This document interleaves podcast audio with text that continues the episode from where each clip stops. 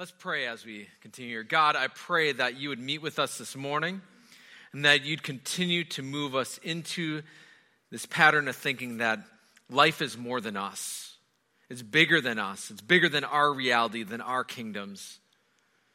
And God, you want us to be a part of what you're doing in a much more significant way.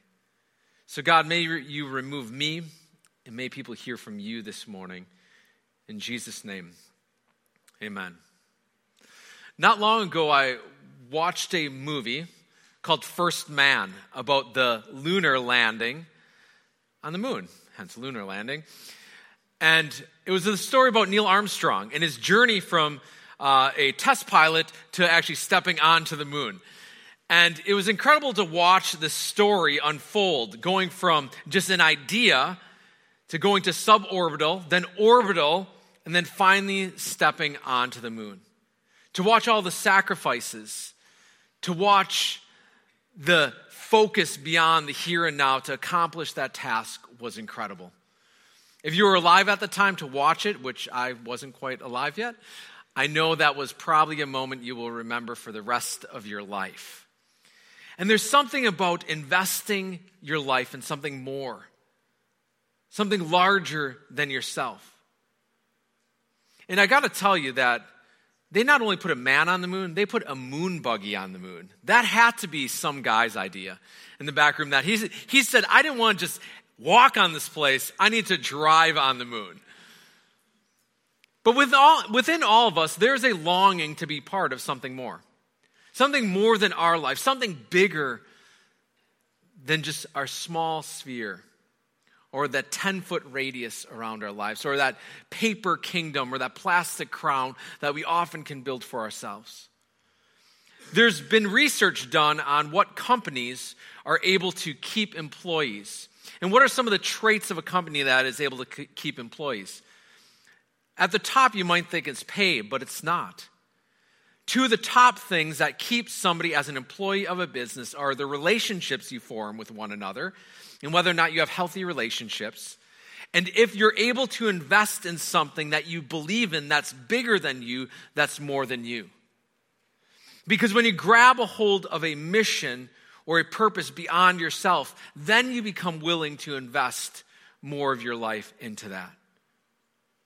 At Durwood Alliance Church, we articulate our mission according to Acts 1 8 in Scripture and Matthew 28. Acts 1 8 we talked about last week, and Matthew 28 we'll ta- talk about today. But this is how we talk about it here at our church to be people who are transformed by Jesus, empowered by the Holy Spirit, and launched on mission. And we believe that this is not a linear process, but that it's more cyclical. That as people experience the transformation of Jesus and are empowered by his Holy Spirit for holy living and mission, they will be launched on mission. And as they're launched on mission, they're going to do things that other people encounter Christ, and those people will be empowered by God's Spirit and launched on mission as they experience God's transformation. So we've been talking about this over the last weeks, and now today we're talking about the launch. So we break down the area of launch into two areas here at the church. We say that we want to show Jesus with our words, or share Jesus with our words, and show him with our actions that we need to verbalize what we believe, but also demonstrate with our lives what this is. Because we believe if you've experienced the transformation of Jesus, it will show in your, your actions and it will be shared in the words that we have. We encourage you throughout this year, and we began at the beginning of the year, to talk about showing and sharing Jesus. And we've said to you, kind of like in general, hey, when you're doing this in your everyday life, please share those stories with us. So we have a board up here where you can write down how you're sharing Jesus with your words. We have a little thing out in the foyer where you can submit cards where you're showing Jesus with your actions. And then you've maybe noticed that big poster out in the foyer that's going from black and white to color as we continue to show Jesus in our community. We also have given you opportunities online that if you get our newsletter, you can simply submit these stories right there. And there's something about individually doing this, sharing and showing Jesus in your everyday life. But there are times that we should come together as a church and do this together. And so there's some great opportunities coming up, like Jen mentioned. that we have a spring carnival coming up where you can simply show up and volunteer and you can show and share Jesus at that time. There is Easter Sunday coming up and there's little Easter invites and you can go and invite somebody and see God transform their life. We're running a farmer's market for 20 plus weeks and we're looking for volunteers. But it's not simply showing up, but it's showing up to show and share Jesus. And so we hope that along the way you do this individually, but we also provide opportunities collectively to do this as a church. So let's explore this idea a little deeper of showing and sharing Jesus according to Matthew 28. Matthew 28 is known as what's called the Great Commission, that Jesus commissioned his followers to go and do something. And here's the words from Matthew 28.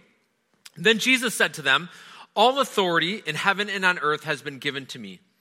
Therefore, go and make disciples of all nations, baptizing them in the name of the Father and of the Son and of the Holy Spirit, and teaching them to obey everything I've commanded you. And surely I'm with you always, even to the very end of the age. These are some of the last words recorded of Jesus before he ascended to heaven. And he commissions his disciples to go and do something. This section begins with Jesus saying, All authority has been given to me. So the way we show and share Jesus is with the authority of Jesus. We don't have our own authority that we go in. We go in the authority of Jesus. And Jesus has all authority.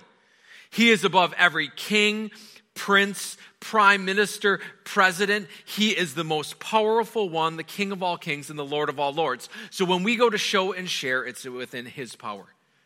Just think about it in this way if you have a passport, and at least for US citizens, I'm not quite sure if you're from a different country what, what it reads in front of your passport, but in front of mine, it has a little statement that says the Secretary of State basically tells whoever to let the citizen of the United States pass without hindrance or delay, and if they're in need of help, to give them whatever help necessary, and boom, go. So when I go traveling and I have that passport, it's not just me traveling. I'm traveling with the authority of this country and the Secretary of State behind me that I can go in free passage and get whatever help necessary. So, the same thing when we go to show and share Jesus, we are not going in our own authority. We are going in the authority of one who has all authority and all power. And so, what do we do in that authority? We go. We go. It doesn't tell us to stay. It doesn't tell us to come. It says we need to go. This word go here, more technically, means in your going. Does it mean go to church? Does it mean go on a mission trip? Does it mean go to work? It means all of that and more. It means that in your going, wherever you go, whatever you're doing, we should be showing and sharing Jesus. That going could be going down the highway, going on the metro, going in the Uber, going to the store, going to work, going on a vacation. In your going, it tells us what? To make disciples. To make disciples of all nations. That as we go, we're making disciples. We aren't told to discover disciples. Like all of a sudden we walk on and we're like, hey, you're a disciple. No, it says we are told to make disciples. It's the difference between going to the store and buying a cake or baking a cake. You can go to the store and say, hey, I need a cake, put some decorations on there, and you, you bring it home. There's, there's not much beyond financial investment there. But to make a cake and bake a cake, that's going to take a little bit more love and time and effort, and hopefully, if you did it right at the end, it's something edible. But making disciples is not simply just being a good person, it's being intentional. And it's investing time and your life in somebody else's life. It's about going and identifying somebody that God is working in their lives and saying, I'm going to invest in that person. Over the last week, we received a couple stories as you submitted as a church, and one of the stories that was submitted was this I took a pregnant teenage girl to a young life group for teen moms, and she loved it. That is going, that is making disciples. Here's another story from Rose. I met Miss Sally at a bus station, and we take the same bus. While in the bus, I share about our church and invite her to come and pray with me, and she promised to come when she got a chance. I always shared Jesus with her. In Rose is going. She's showing and sharing Jesus.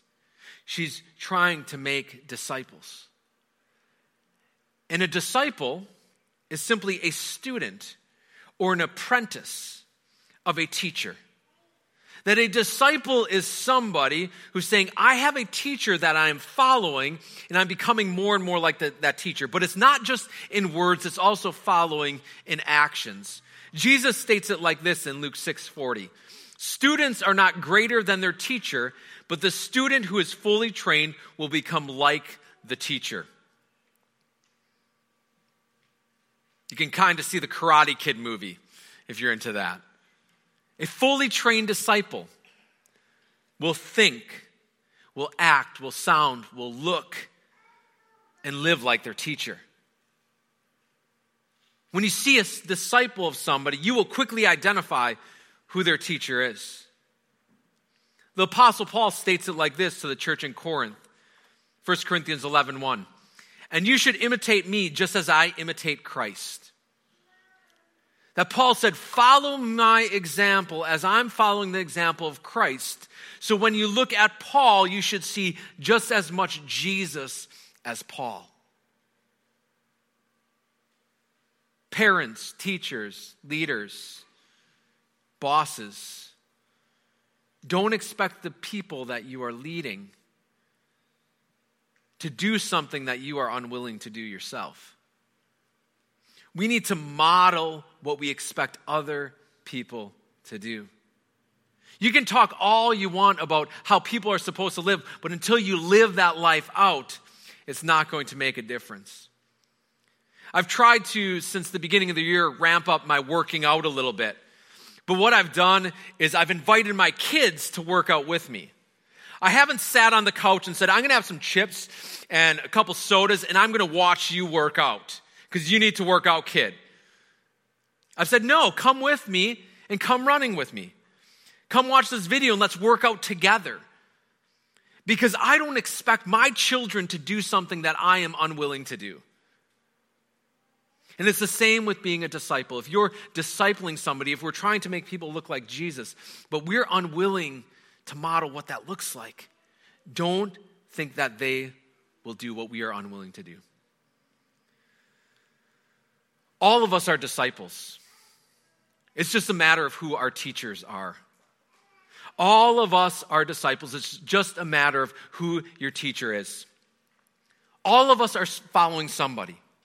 Maybe you're following yourself, a celebrity, a politician, a scholar, your neighbors, a caregiver, a parent, a YouTube star. It might be wanting to be like your brother or sister or a friend, but all of us are following someone and wanting to be like them. So, who's discipling you? Who is it that has your ear and has your heart? Who is your teacher? Who is the one that is influencing you the most? I remember in my days in high school, my group of friends were rough. They partied, had dirty mouths, listened to rock and roll, and had mullets. If you don't know what a mullet is, just do a Google image search and you will discover mullets. All right, they are incredible. And sometimes when I was in this group of friends, I was the one discipling, I was the one teaching, and other times I was being discipled by them. But I can tell you that I grew a mullet. Now I couldn't. I can only grow a skullet. I partied. I had a dirty mouth. I rocked out because I was just like my friends. I was being discipled by them. I was following those around me. You tell me the people you follow on social media, the news you consume, the songs you think, sing, the, the things you read, where you shop, and I will tell you who is discipling you. I've met, met, disciples of phones and cars, food and products, politicians and news, sor- news sources, and I have been discipled by all of these. Thank you, Apple. If we're not careful, before you know it, we can be so discipled by the society and world around us that we have little to no space to allow Jesus to disciple us. All of us are disciples. It's just a matter of who your teacher is. Jesus also said that when we are making disciples, we are, made, we are supposed to make disciples of all nations. That we are supposed to make followers of all different cultural forms that we make disciples in our culture, but we also make disciples beyond our culture. Because following Jesus takes on many cultural forms. If you go and worship with followers of Jesus in Africa, it should look different than here. If you worship with believers in Asia, it should look different. In Latin America, in Europe, they can have different cultural expressions of what it means to follow Jesus. And that is a beautiful thing of the gospel. That making disciples is not about exporting your cultural forms, but it's about sharing Jesus and showing Jesus in all the beauty and diversity of culture. You can worship Jesus with a full band, and you can worship Jesus in silence. You can go to a church with a dirt floor and a tin roof and worship Jesus, or you can worship Jesus in a cathedral. You can worship Jesus through free flowing prayers and liturgy. You can worship Jesus if you don't have a dime in your pocket or you live in extravagant wealth. Because making disciples of Jesus is for all nations, all cultures, all people. And what does it tell us to make how do we make these disciples? Well, first tells us in Matthew 28 baptize them in the name of the triune God.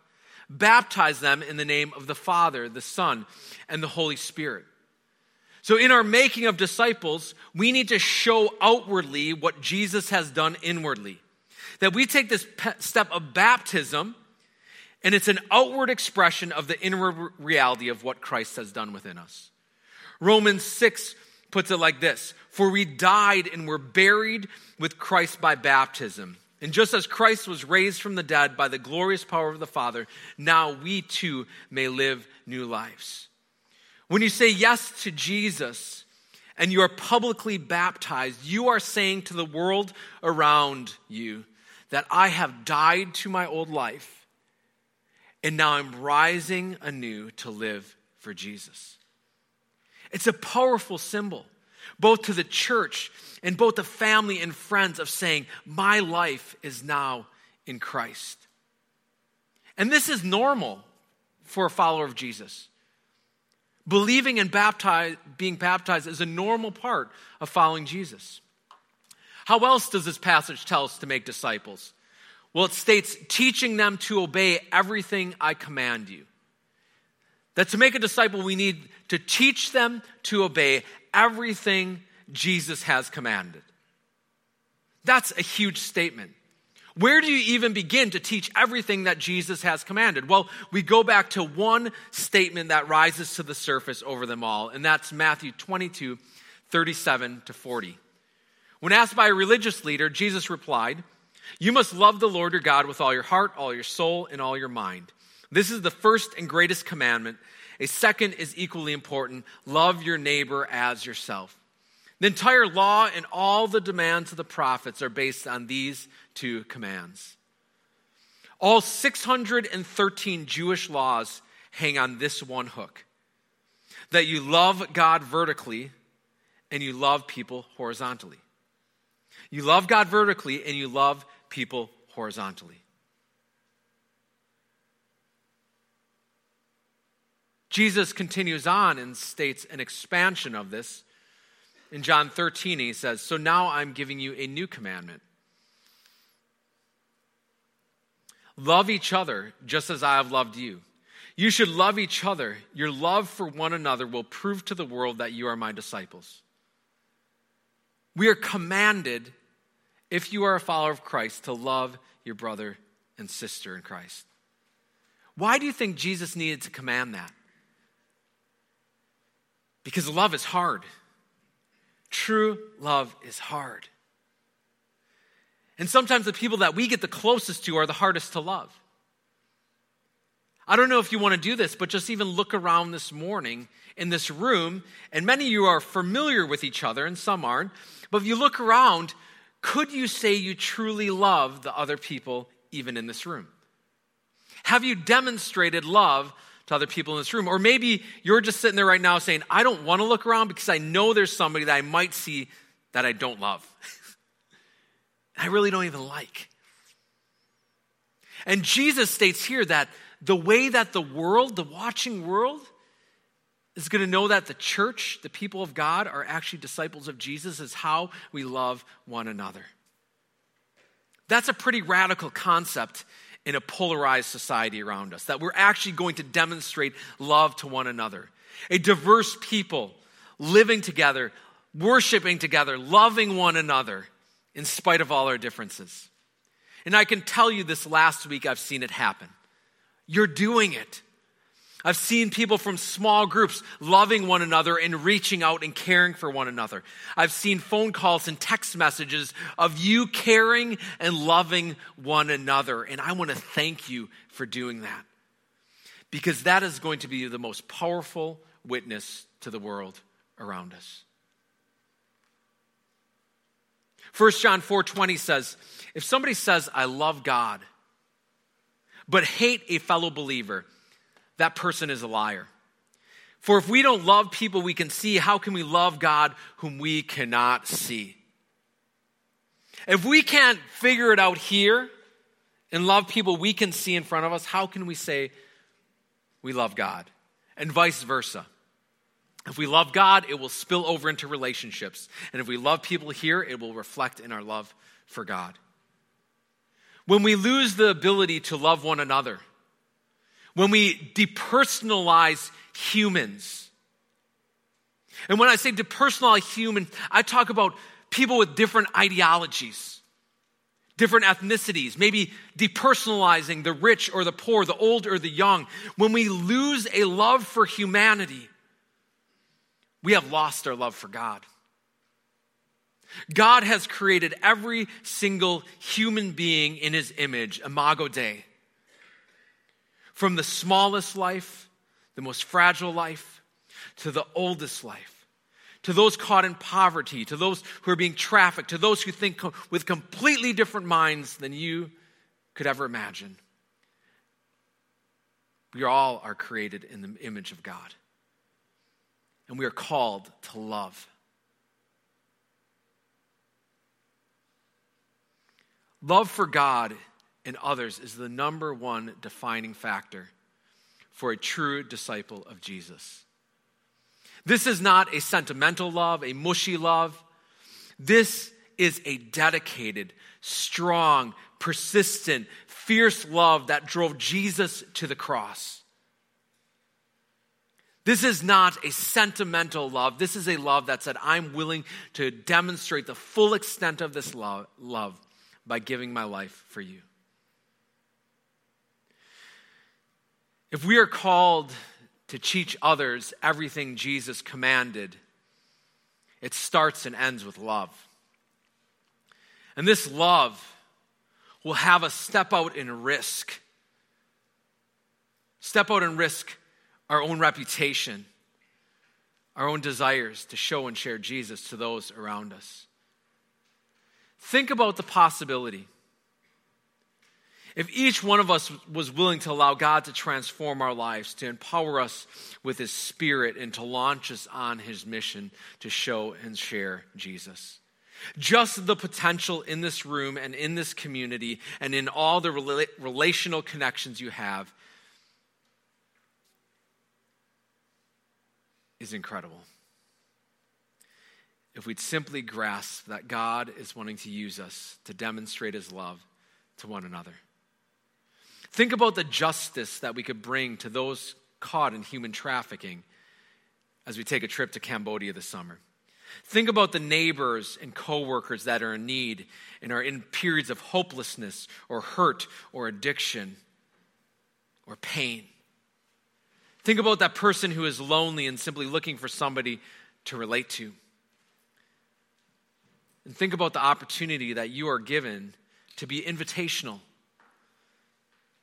to both show and share Jesus in simple ways in people's lives. So here's the challenge as we wrap up this series Are you willing to live for something more than you? I can't make you do this, but are you willing to live for something more than you? A kingdom greater than your own, a life that will outlive your own. Are you willing to prioritize Jesus over other things in your life? Are you willing to put down the remote and pick up your Bible? Are you willing to walk out into your community and pray for your neighbors and pursue those in need of the love and grace of Jesus? Because I believe that God has called us to live lives launched on mission. And if God has been speaking to, the, to you this morning, on the way in, we gave you these crosses. I know they're just little trinkets. But my hope is that you take this cross with you as a reminder that Jesus is not asking you to do anything that he was unwilling to do. That the cross says that I will demonstrate my love for you by giving everything to restore you in relationship with God. And now he simply asks and says, Will you do the same for somebody else and invite them to be a part of what I've already done in your life? If that's your intention, sounds like a wedding, right? If that's your intention, if that's your desire, why not put this in your pocket for a few days? And as you pull it out, have it be a reminder that there's a life that we're called to live that is more than you. Or maybe hang it on something if you want to hang it. Maybe if you don't like the chain, take the chain off. You can. If you don't want to do that, put it in the trash on the way out. But I believe that God wants us to live lives that are more than you. And we are called to be people that participate in a greater kingdom. And my hope and prayer is that you would do that in simple and profound ways as we show and share Jesus in our everyday lives. Father God, you are a great God who loves us so much. And God, you have demonstrated the full extent of your love to us by dying for us and willingly giving up your life. And you have called us to, in your authority, to go and make disciples of all nations, baptizing them in the name of the Father, Son, and Holy Spirit, and teaching them to obey everything you have commanded us. And you have promised that your presence will go with us even to the end. And Father, may we be people who live for something more than us. May we be disciples of you more than we're disciples of the culture. And ultimately, may we see other people come to experience your transformation in their own lives. In Jesus' name, amen.